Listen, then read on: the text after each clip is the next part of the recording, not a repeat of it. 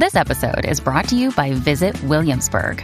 In Williamsburg, Virginia, there's never too much of a good thing. Whether you're a foodie, a golfer, a history buff, a shopaholic, an outdoor enthusiast, or a thrill seeker, you'll find what you came for here and more. So ask yourself, what is it you want? Discover Williamsburg and plan your trip at visit williamsburg dot com.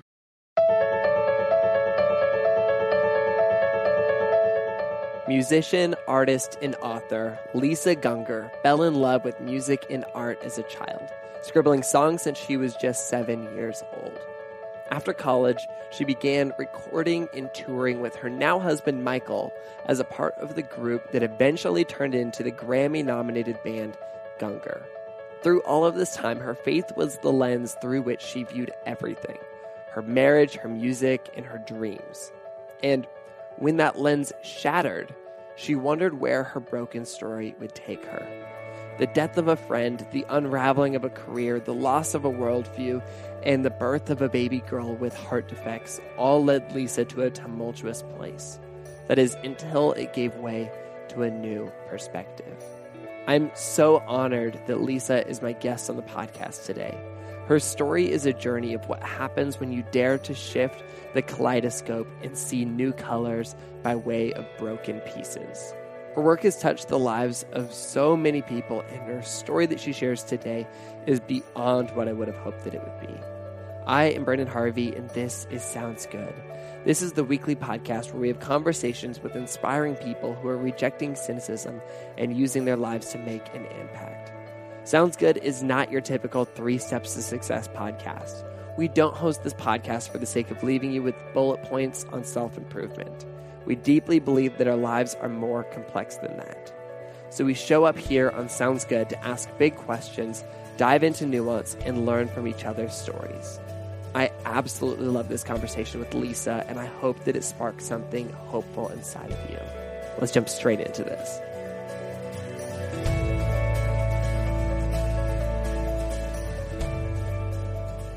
I really enjoyed your book. I, I, it was such an honor and such a pleasure to read, and it felt so relatable and, and funny. And uh, I just wrapped it up yesterday, and I, I don't know, I just really enjoyed it. Thank you. Oh man, thank you so much.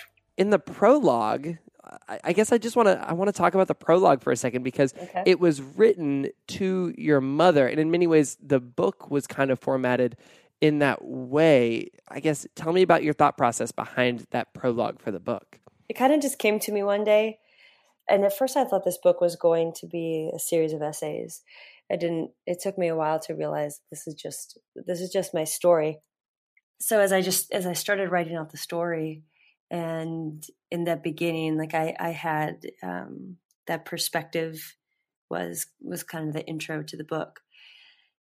And as, as I got about, it was really about halfway No, actually, that's not true. I had written the whole thing before I realized mm. I, I wanted it to be a letter to my mom, because I think so many people can relate to having this difference uh, in of opinion, uh, in, in po- politically, reg- religiously with their parents or grandparents. I know very few people that are like, yeah, I can very, I can have ex- incredibly open conversations with my parents about yeah. what I believe. And if they do, it takes work to get to that point. It never really happens naturally, or at least I don't know anybody where it's just happened supernaturally. Yeah. Well, I think, I think I live in a bubble in Los Angeles. Uh, cause there's, mm. I, I, I do know some people who it's happened very naturally, but their parents were always just very open with them from a young age. And And I'm not saying my parents did it, did everything wrong, um, which I think is really important. What I try to paint in the beginning is this thing that most people have: the good and the bad in the same in the same bag. You know, everyone experiences, or mo- a lot of people can experience really beautiful things and really, really tormenting, difficult things, all in the same family. Um, and that's so it's hard to really name the experience when.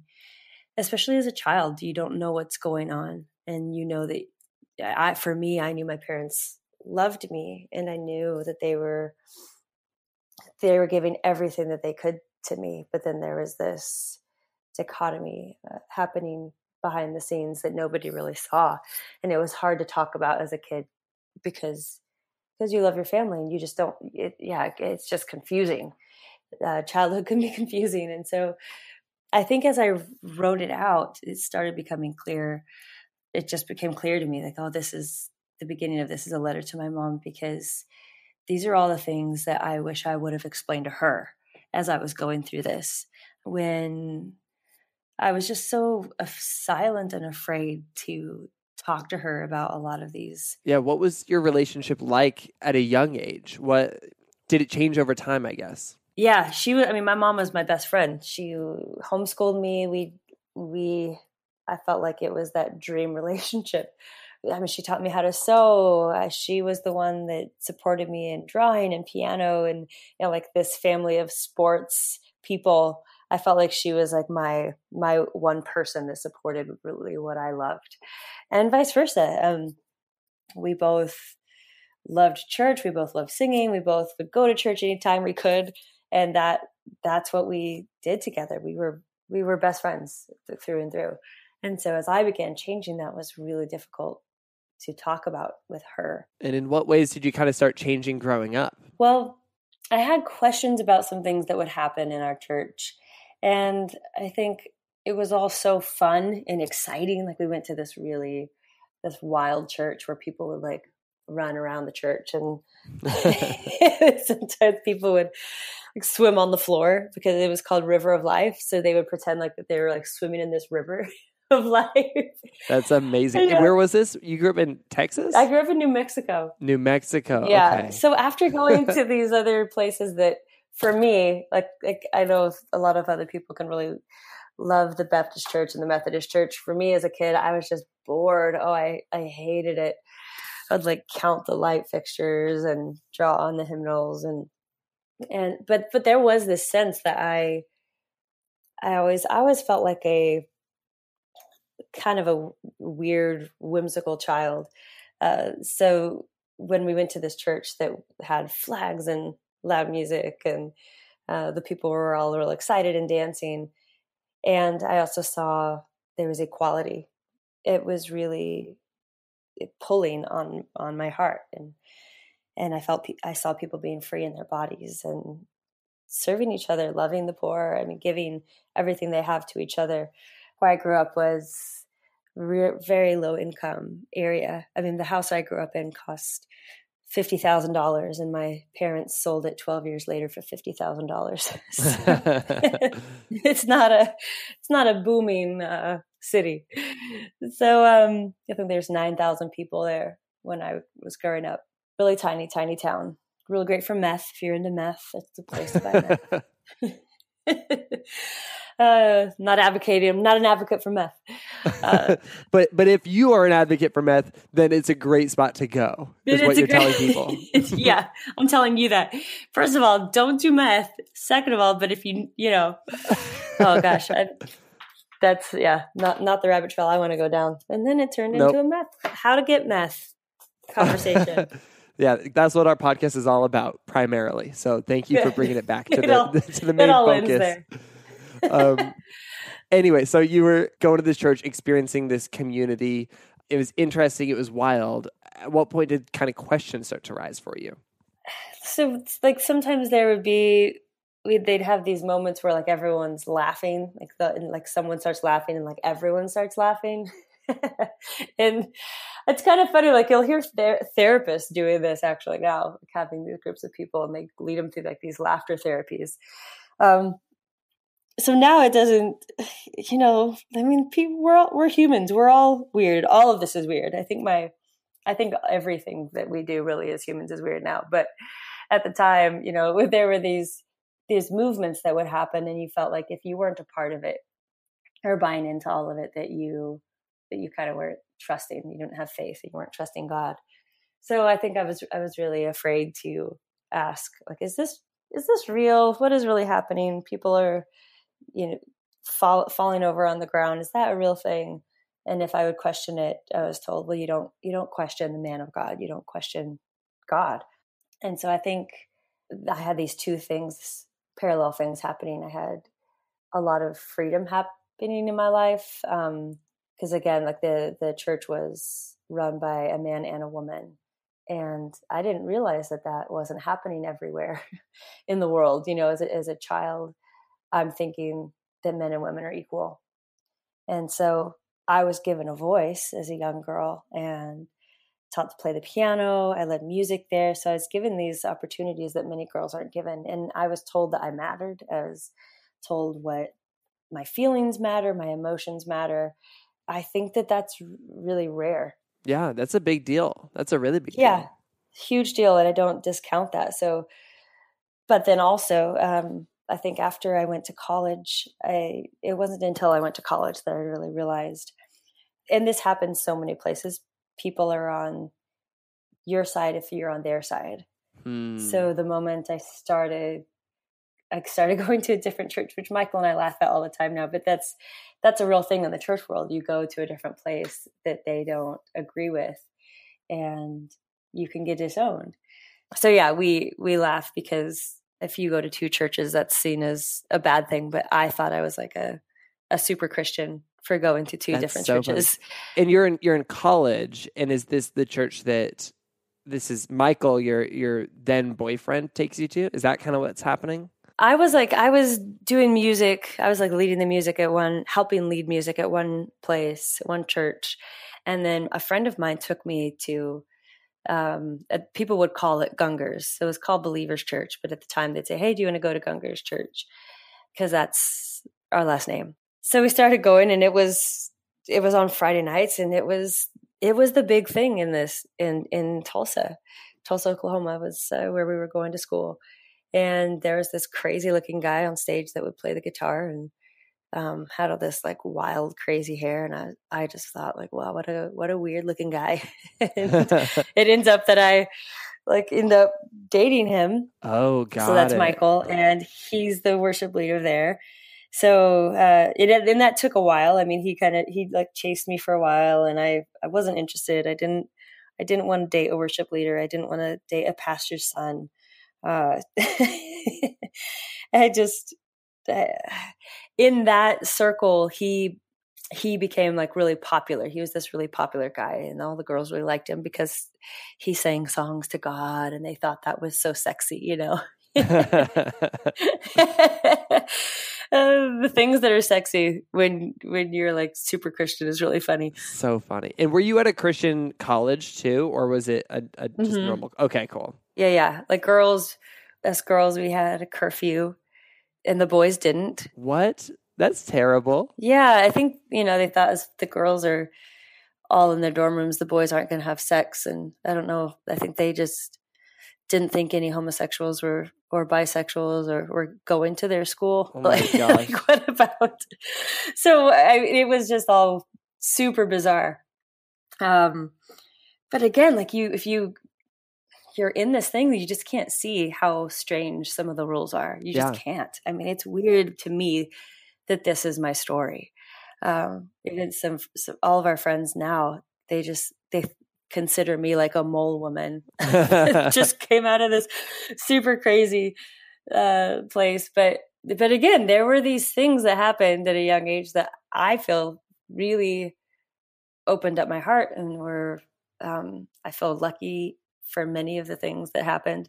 But then also there was all this control and manipulation that I just couldn't see. So I'm in college and I'm beginning to realize it. And I get in trouble for going to different place to a different church. And is it like a theology issue or is it just straight up control? No, it's just straight up control. It's same. Got it. I mean, I guess, I guess they would say, they would probably say it's a theology issue, but I think people were, the pastor who was Michael's dad was telling college students like that they that they have a voice and that they, and specifically when all this stuff was going on with me, they were basically saying, you know, well, Lisa, she's in college, she should be able to decide when what her curfew is or what church she goes to. Like she's in essence a grown woman and I have a job, I'm paying my bills, I'm paying for school, you know. So so they were so confused by this control. And that's, I mean, I think that's probably such a relatable thing for so many people, even outside of the faith world, because most social justice issues are issues of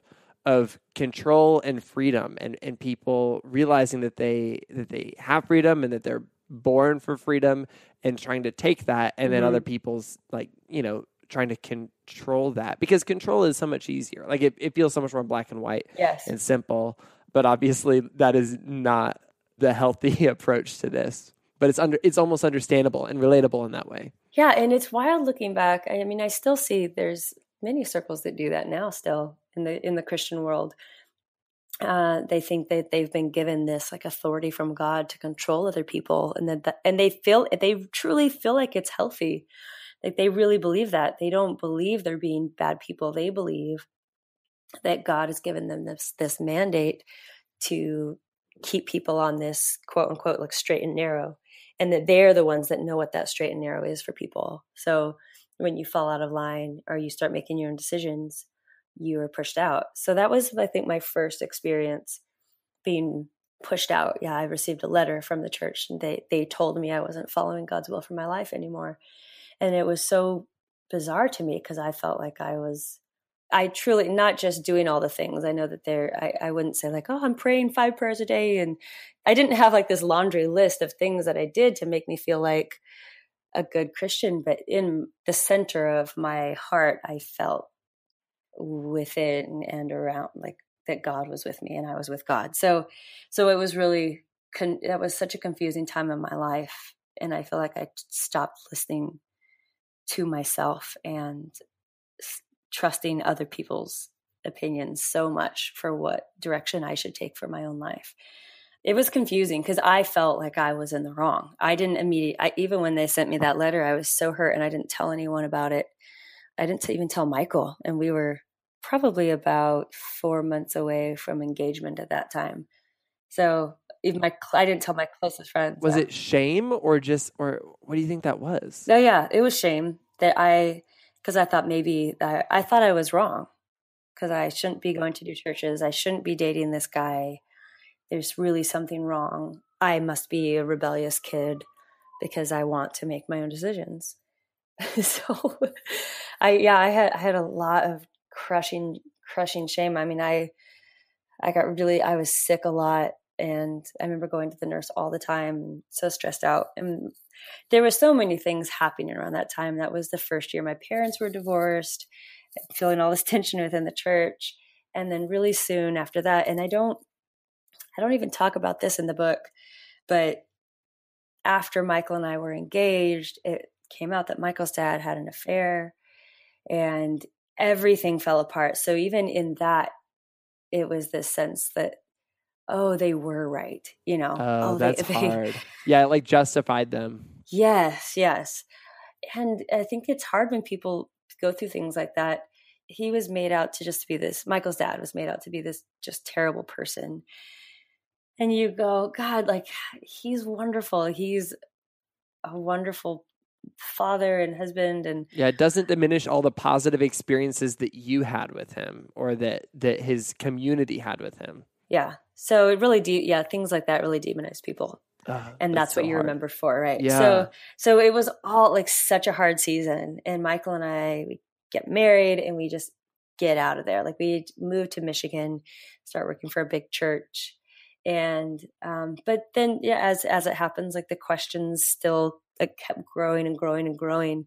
And is that weird working at a church and having those questions co- just continuing to bubble? Yeah. Yes. Yep.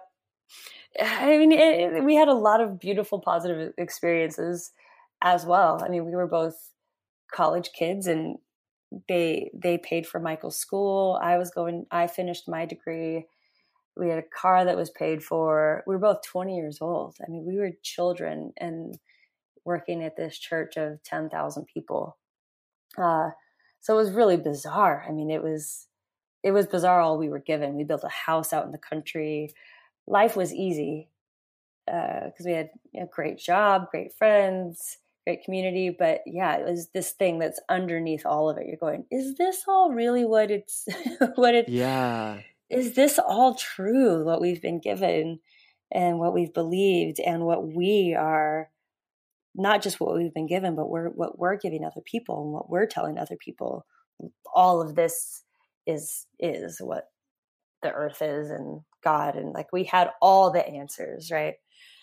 And yeah, that, that slowly unraveled and then quickly crashed. Uh, Isn't that weird how when you're kind of put in like an authority figure place and you realize, you know what, I don't have all the answers and I'm like running the show. Mm-hmm. All these other people who are running the show, may- maybe they don't have the answers either. Yeah. And that's scary because you want to believe that you want to have certainty, you know, that's feels pretty helpful in life. When you don't have certainty. You, some people love it. I think there's different, different personalities, you know, can thrive in the questions or when some, like I, I have a, I have a cousin, he was just elated when he, some of these things fell apart for him hmm. and he felt so much freedom immediately. But I think for us, we, it was so difficult because our entire lives were built around church and around, around this, con- this very specific construct of God, uh, specifically like the evangelical construct of God. And you guys become pretty popular figures in this world of things. You guys start a, a popular band that's really beloved by the evangelical Christian community. You can probably still hear some of your songs. I don't know if you can still hear some of yeah. your guys' songs on the radio today. I don't know. Um, I don't know if they play us anymore. I think we were blacklisted. I'm sure that, it, that that it's on the radio still because it's good. Uh, but if they know the backstory, they're probably not super into it. Yeah, yeah, yeah. Well, yeah, one of the main uh, Christian radio stations, the guy got really, really upset at us. Um, oh, really? Yeah, yeah, yeah. I started calling all of our shows and telling promoters, like, don't go, if you support these people, we'll never support you again. So it was a, it was like a, it was a war. It was really stra- strange. So I don't, I don't. We're probably getting a little ahead yeah. of ourselves. Maybe we should back okay. up a little bit to, to explain why. Anyway. Yeah. So you're, you're asking yourself all these questions and you've, you're kind of living within this, this world of things. What kind of happens next? Well, I think it's, we just keep running into people. And the more that your heart is open to people, the more you change. And I think it's also, we we started traveling because it's easy to remain in a bubble when you don't go anywhere else and you're in an echo chamber and every, everyone's just agreeing on all the same things. So we started traveling with our band. We started getting invited to play music other places. And, and then we started traveling overseas. And I remember the, the first really big shift Or, or one of, one of, there's many, but like one of the first was going to Auschwitz. We went to Auschwitz around the time we were, we were trying to have kids. We, and we ended up trying for about six years to have a baby. And the doctors told us, well, we don't know, you might be having miscarriages. We don't know what's going on. And I was doing all the, you know, the shots, the, just all the fertility um, stuff that makes, that can really make you crazy. And we ended up going to Auschwitz. We were, we traveled through Europe for a month by train.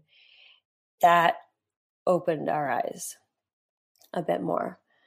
Cause I, I, I mean, walking the ground that, that they walked and you go mm. into the, we went into the crematoriums and we saw children's shoes and hair and suitcases. And, and I, I remember just having a piece, a big piece of my faith break because I always thought faith was a transaction and God was this transactional thing, this guy in the sky that would give people, good people things. Right. And, and when you, you eventually get to the end of that idea, if you really think about your belief, you will run to the end of that. It will break apart at some point. Uh, yeah. I mean, that's just, that's not how life works. And and so I remember thinking, God, I'm sure that they prayed for, to be saved. There's so many parents that, or in some parents that walked, even walked out of there and lost their children. How can I pray for a baby? And how can other people tell me, just pray, just pray and believe that this will happen? I couldn't anymore. So that's when I stopped praying and stopped reading the Bible because I just couldn't, it was too painful. It was, uh, I just kept seeing the concentration camp and thinking about all the families there. And so I didn't know what, I didn't know where to go in my faith because it was too painful to even approach it. And, and So in, in that time period, we'd moved to Denver and we'd started a church, and that was wonderful. Like we, it was like this really ragtag group of people um, that was so, it was so like raw and really disorganized, which is not the great thing, but just, I feel like that's such a cliche thing when people talk about, we're just really living our lives together, you know, but we, but, but we were, we were sharing our life and we were sharing our doubts. And it was the first place that we could really be ourselves and talk with other people about what we really believed and them as well. So it started as a tiny church in our, in our, or a little house church in our apartment. And then it just kind of grew, it just grew. Do you think it grew because people were craving that sense of genuineness? That you, I mean, I, it started in your house, you know, mm-hmm. so it's, it's got to feel personal. Do you think that's what people were craving? Yeah, I think everyone just wanted to finally talk about all the things that they hadn't been able to talk about. And are you guys talking about things like doubts and questions, or is that is that still below the surface? No, we're talking about all of that. Okay. Talking about doubts and questions. We're talking about, we're totally like, unraveling the theology that we'd all been given.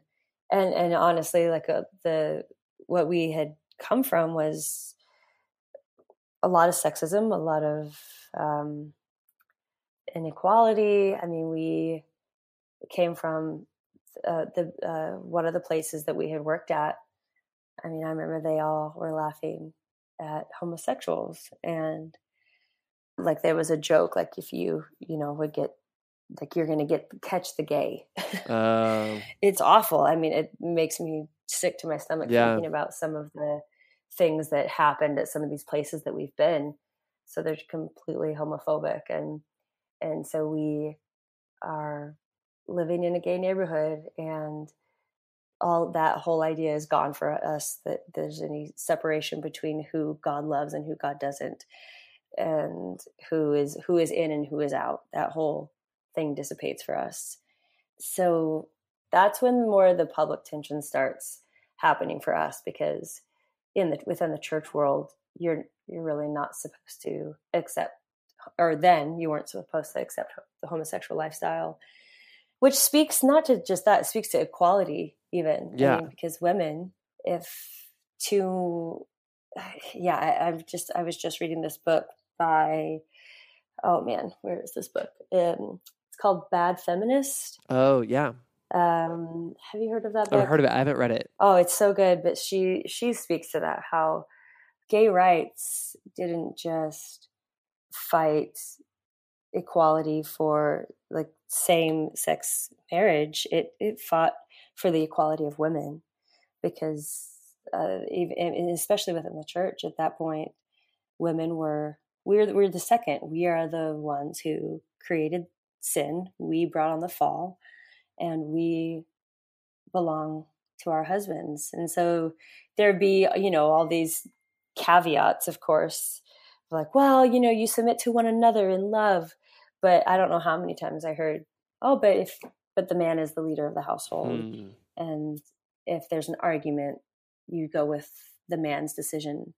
So, um, there's so many things that were being challenged as we were in Denver, and so, uh, so many ways that we're changing.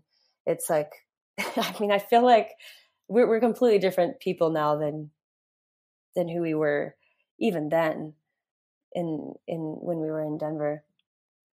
Um, so we're questioning all these things. A lot of it's being torn apart. We're, we're receiving a little bit of tension, uh, because we have a big song on the radio, but then people start realizing that we, all the things that we are for. And then it comes to the point for us where Michael is having such a, such a battle with everything. He, I mean, we were always really open with each other, which I'm, I'm so glad for. We never hid anything from, from each other. Um, so for him, this was a very normal conversation. And he, he would say he didn't realize how much this threw me, but he, we're just walking along one night and strolling. We fight, we, we end up having a baby girl, uh, which changes me even more drastically. So I'm like, oh, I don't, I don't understand how a good God would burn people forever, you know, in this lake of fire, or, or that there's any kind of separation uh, because it doesn't matter what my daughter would do. I like my, this intense parent love oh, yeah. uh, just changed me. So we're strolling her along again, just having, having a conversation about what we believe in that Michael says. And so I don't think I believe, and so I don't believe in God anymore. Hmm. That's a big moment. Yeah. Yeah, it was, I remember thinking, I mean, all of that, even leading up to it, like, oh, my mom was right. They were all right, you know. um, he is leading me astray.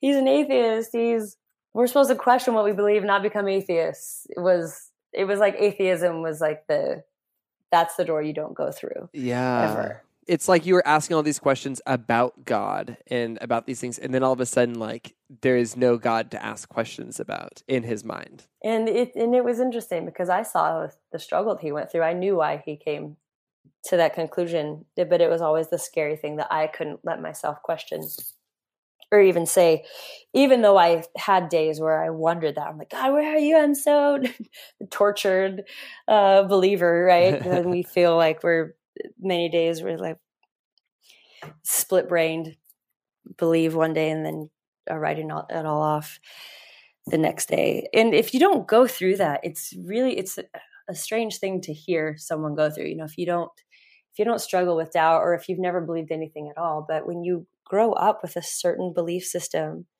and you have it all crumble, it's, man, it's like, it's incredibly painful. It was really hard walking through all of that. And, and I didn't know, and Michael and I had been married ten years by this time. I didn't know if we were going to stay married, what would happen to our daughter. I mean, there, all of these questions came into my mind and I was just, I was just so afraid. And those are all happening internally on that walk or over the course of, of weeks or. Yeah, both. Yeah. I think, both. I, I mean, it, on the walk, like when he said that, I had this great like revelation about love, and not just love, but yeah, gender roles, um, what I expect of a husband, what, what we all expect of humans, and what we talk about vulnerability, and like vulnerability can be such a, uh, buzzword, but do we really want that?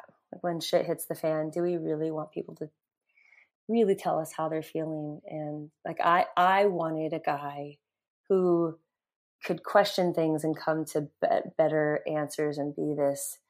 I mean, yeah, honestly, it's it was it was at the time really embarrassing to admit, but I wanted like this superstar Christian guy. Mm. We were living our dream, and we were traveling the world at this time, and we loved traveling. Um, we loved traveling with our daughter. We loved all the people in our band, and it really was a gift to be able to do that and sing all over the world and play music and get, get paid to play music for a living. It was wonderful. And so I didn't want, uh,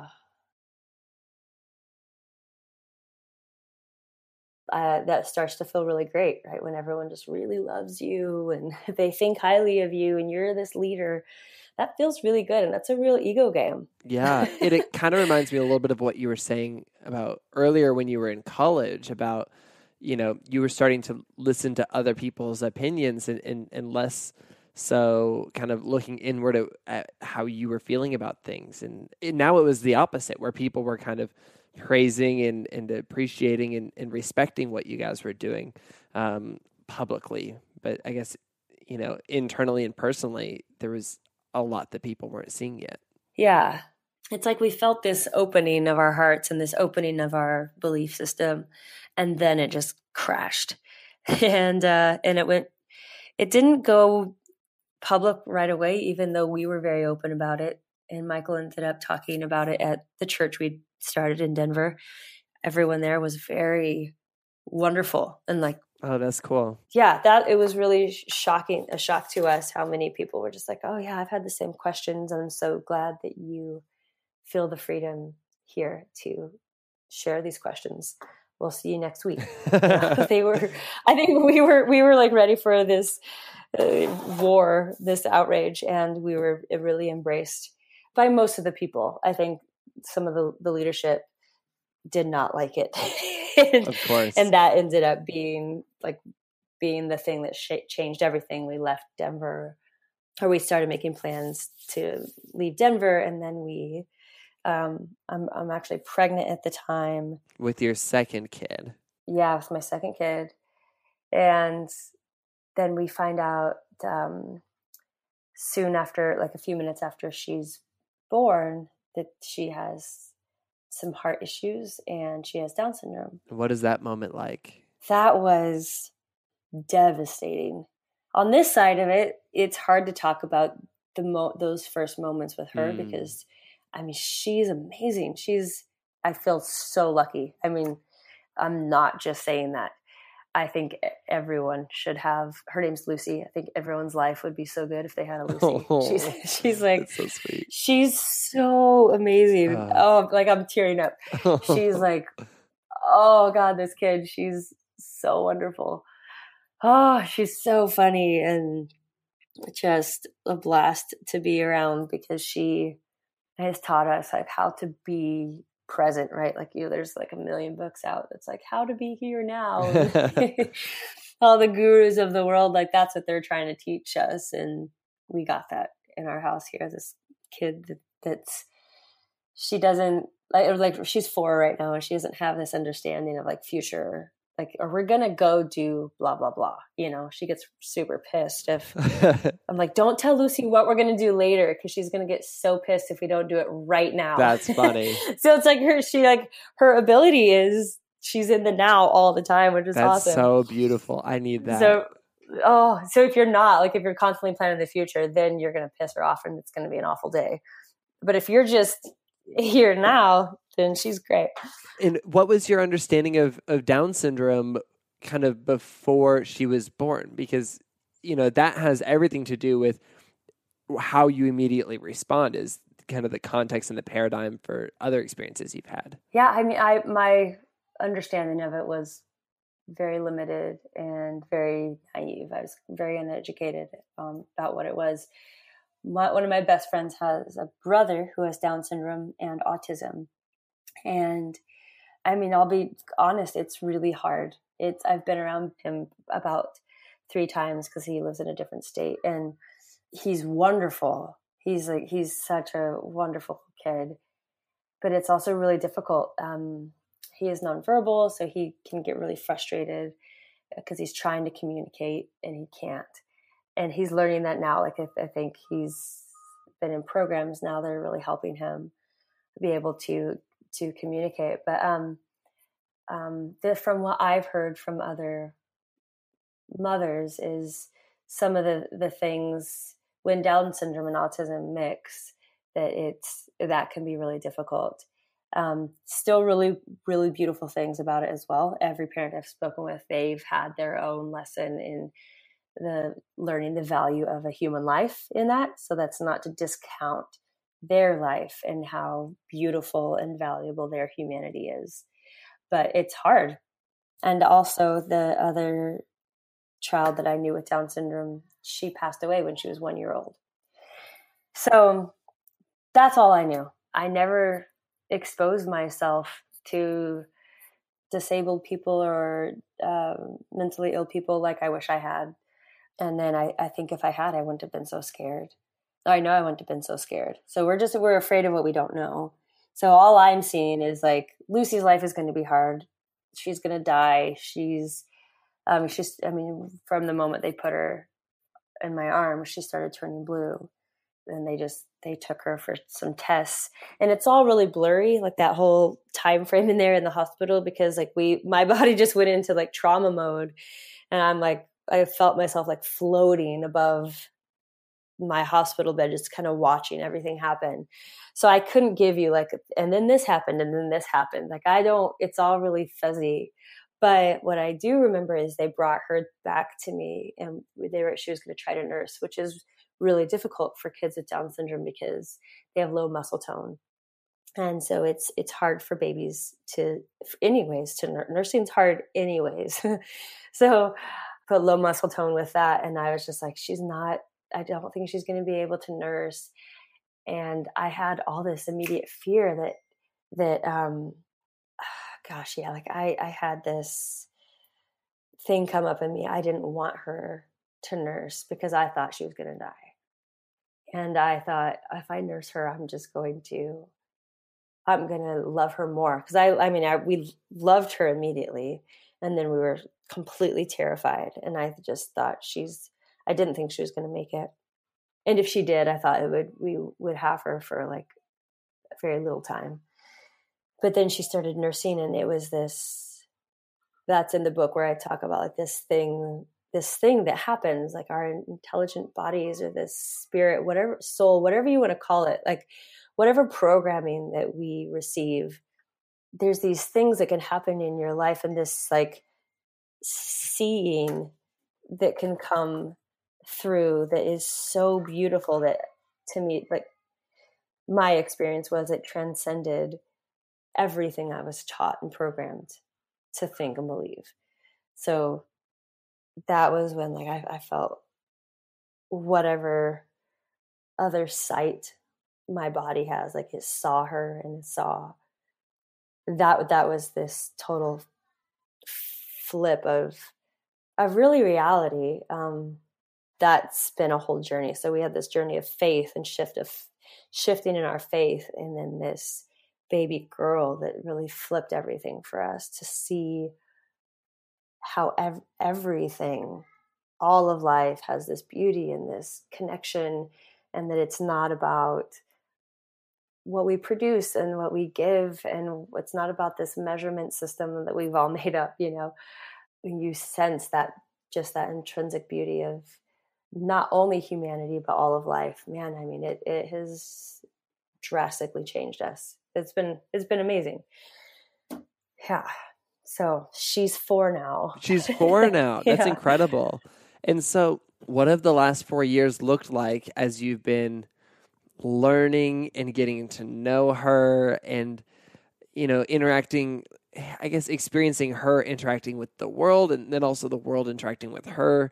What's been that growing process? It's been some of the best and most painful times. Mm. Uh, more so the best because because she's just so fun and awesome. And I think she's like, it's just changed us so much. So right after, uh, I will say real quick, I, I forgot to mention this. So right after she was born, she had her first surgery. And then we, we had this whole thing. We were not sure if we should move, stay at the church in Denver or move. We didn't know what was best because at the time, Michael's an atheist. So the, the other pastor's like, how do I lead a church with an atheist? You know? And uh, so it was this big wrestle. Uh, we ended up leaving because we didn't want the whole thing to fall apart. We didn't know. We could have been all wrong in all of our decisions that we made, but we were like drowning, right? Because we Lucy had her first surgery. She's going to have her second surgery at six months. It felt like we were just trying to survive. So we end up uh, without a place to live for a short period of time. So we go to this lake house, and that's when we received the information that like it blew up uh, uh, publicly.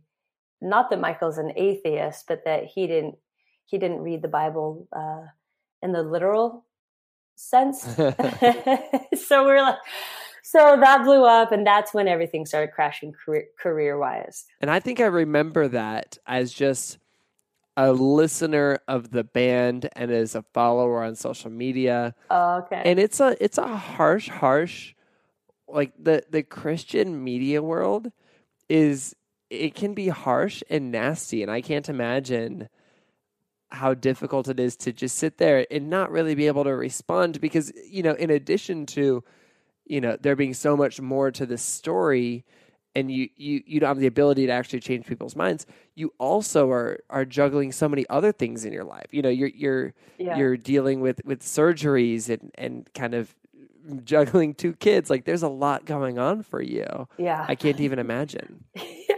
Yeah. I mean, there are a lot of times I was like, well, now we're going crazy. I mean, this is the end for us.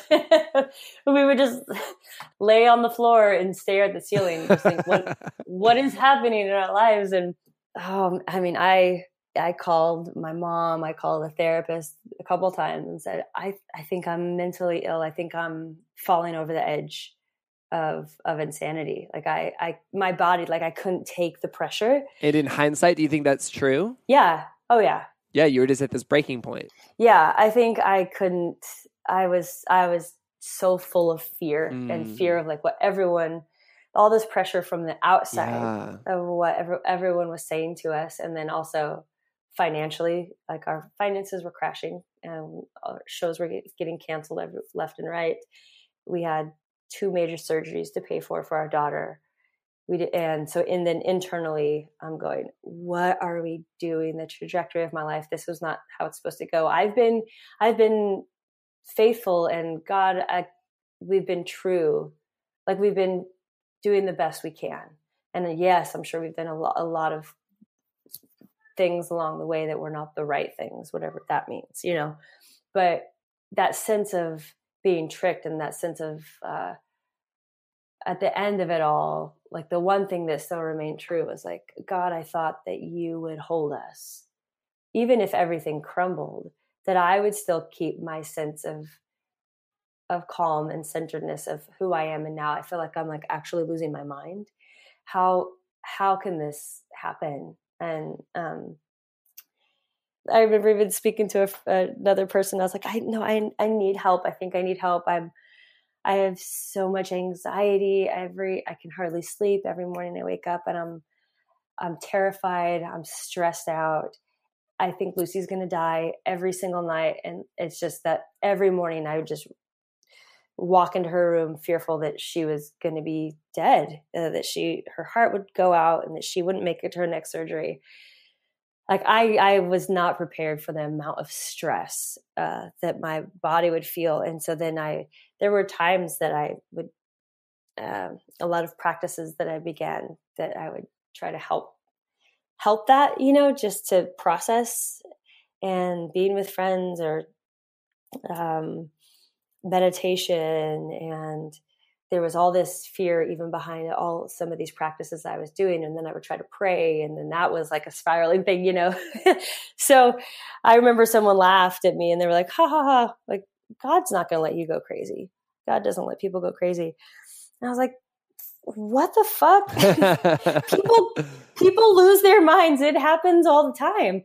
What, like, what are you living in some kind of alternate reality? I, I mean, just, it felt like we were living in bizarre. I felt like I was living in bizarre world and had very little outlet to be fully myself and really like, it was just, we felt very alone.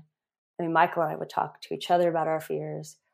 There were very few people I felt like we could talk about because I thought we were just getting ousted and pushed out of this like spiritual faith community. So not even just the church, but like people that believe anything, mm. you know, uh, believe that there's more than this reality here uh, that we see. So it was really like step by step by step. Um, you know, people will ask us like, well, what was that like being depressed and going through this crazy time? What was like the one turning point? And it was really just, all right, we're doing this again this next day. And this next day I'm, I'm choosing to get up again and I'm feeding my kids and I'm putting one foot in front of the other and I'm not looking at social media and I'm, I'm not looking at what everyone else is saying about us. And it was such a gradual process and we'd moved to Los Angeles and I felt like that gave us a, a nice distance and we kind of became a, a little bit of hermits for a while. We were writing a ton of music to process. So music was how I processed my grief and my anxiety and my stress. And like it, we were, we wrote a, a trilogy of music during that time. It was three different C Ds and it's like walks through that whole process of like death and rebirth, which is completely what we experienced. And um, being on the other side of that now is it's wild. That's incredible. I mean, even as I like as I, as I relay the story, I'm like, oh my god, that sounds like pretty dramatic. But it was it was it was very dramatic and painful, and wonderfully heart-opening and beautiful, and is now, I'm grateful that we went through all of that. And what a beautiful thing to also choose to let people into that, you know, whether it's through your music or through, you know, conversations like this or through your book. I don't know. I think it's really incredible that you went through that, and that, you know, you're in, in many ways, you know, there's still a, a process that I'm sure you'll be going through for a long time, but it's, I, I think it's such a cool thing that you've chosen to let people into that experience, and, and that it's no doubt helping people. Yeah. Well, and it's interesting. I think, um, I mean, many different people will talk about this, that there's this, like, this building up of, of your life, and what in your, you reach your dreams, you're trying to, like, reach this success, this thing that you think life is. And there's, and you're really building yourself up for the fall. I think Richard Rohr talks about that. So this whole idea of the fall is something that we create within ourselves, and we built this avatar of who we're supposed to be, and that eventually crumbles, and then we see who we really are and what all of this really is. And that's a, a painful, but such a beautiful experience, mm. and such a necessary journey. Um, I mean, if you're really, if you're really digging, yeah, if you're really digging to, to beneath the surface, like there's, I think there's going to be that crumble. In many ways, I feel like most of the people that I admire most, most of my favorite people, the people that I learn from and relate to, are people who have experienced that fall. Mm-hmm.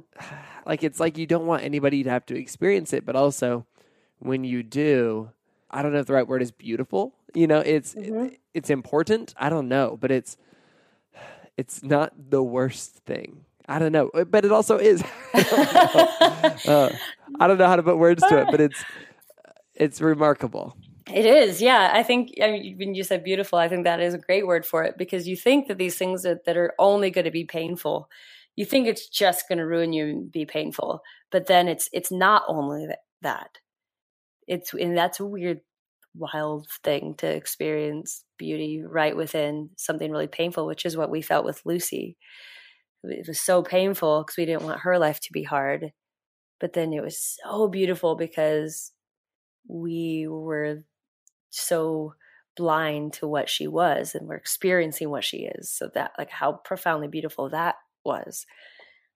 And then in faith, I mean, when all that falls apart, you think the loss of that is only going to be painful, but then it opens the space for this truer thing to be born. Mm, that's beautiful. And you, you feel like you're in that, you're in that place right now? Yeah. I think, you know, when I, we were with some friends last night, and we were all laughing because a lot of us have come from that early circle that I talked about, you know, big fundamental evangelical, yeah. you know, ideology. So uh, we were laughing at ourselves. Like, we would think that ourselves now were so backslidden, and they were like, well, maybe we are, you know, and we're all just laughing and laughing at, at how life is now, but how beautiful and wonderful it is, and how we're those people now. Like, we used to think that all the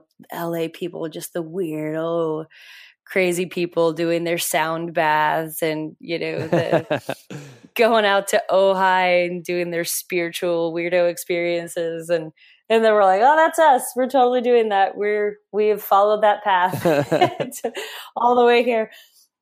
I, it feels like I'm like on a third life.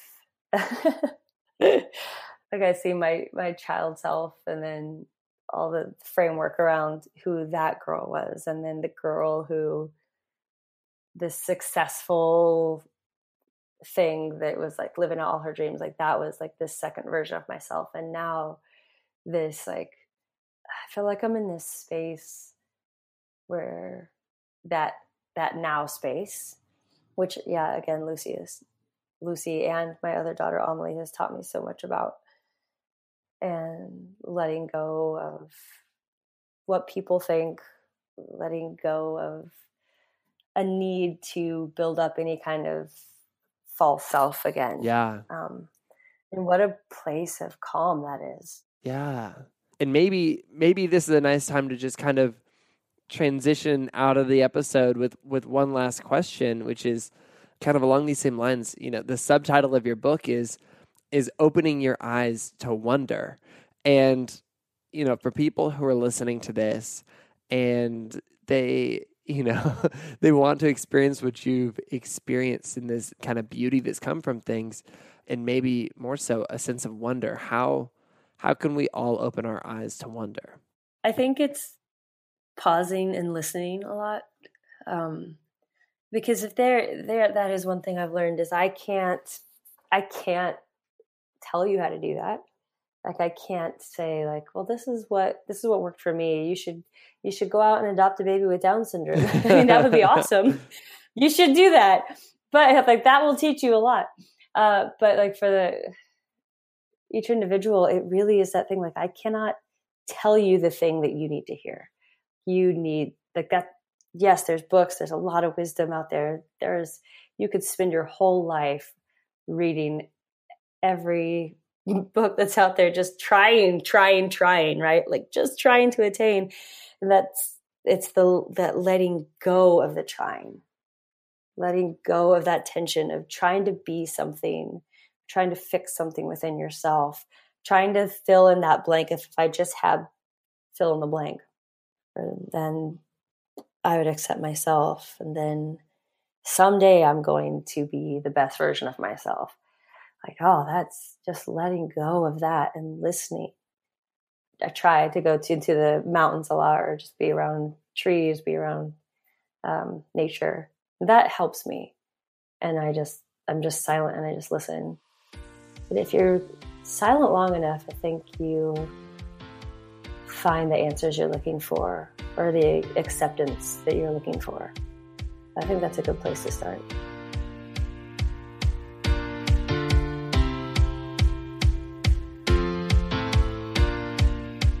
Lisa is such a force to be reckoned with. This conversation was truly a gift because it holds a story about perspective, the dot where we all start, the line where we journey on, and the circle we come home to at last. And I'm so thankful for how Lisa is using her voice for good in the midst of so much heartbreak.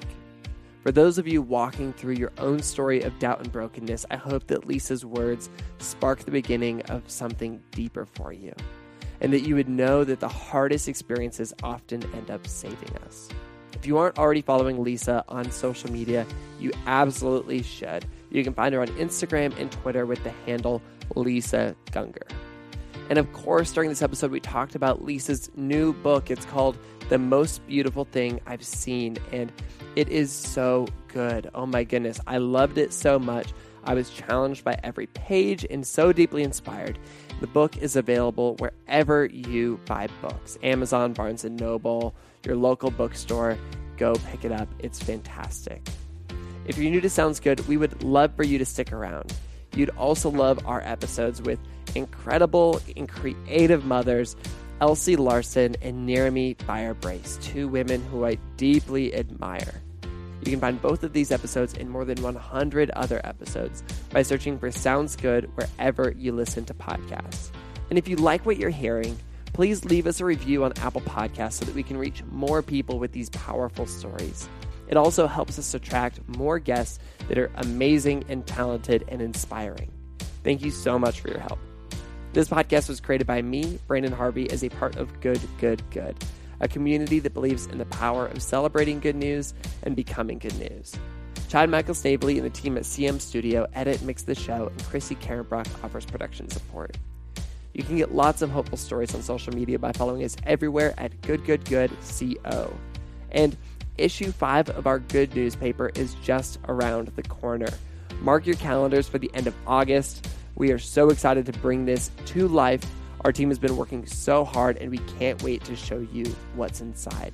We've got stories to tell, and we don't want you to miss out. So make sure you go subscribe to the Good newspaper at our online store at shop dot good good good dot co, or follow the link in our show notes or on our Instagram or wherever else you interact with us on the internet. And on that note, that is a wrap for this week's episode. Go out and remember that one of the most important things we can ever do is open our eyes to wonder and pay attention to the beauty all around us. Sound good?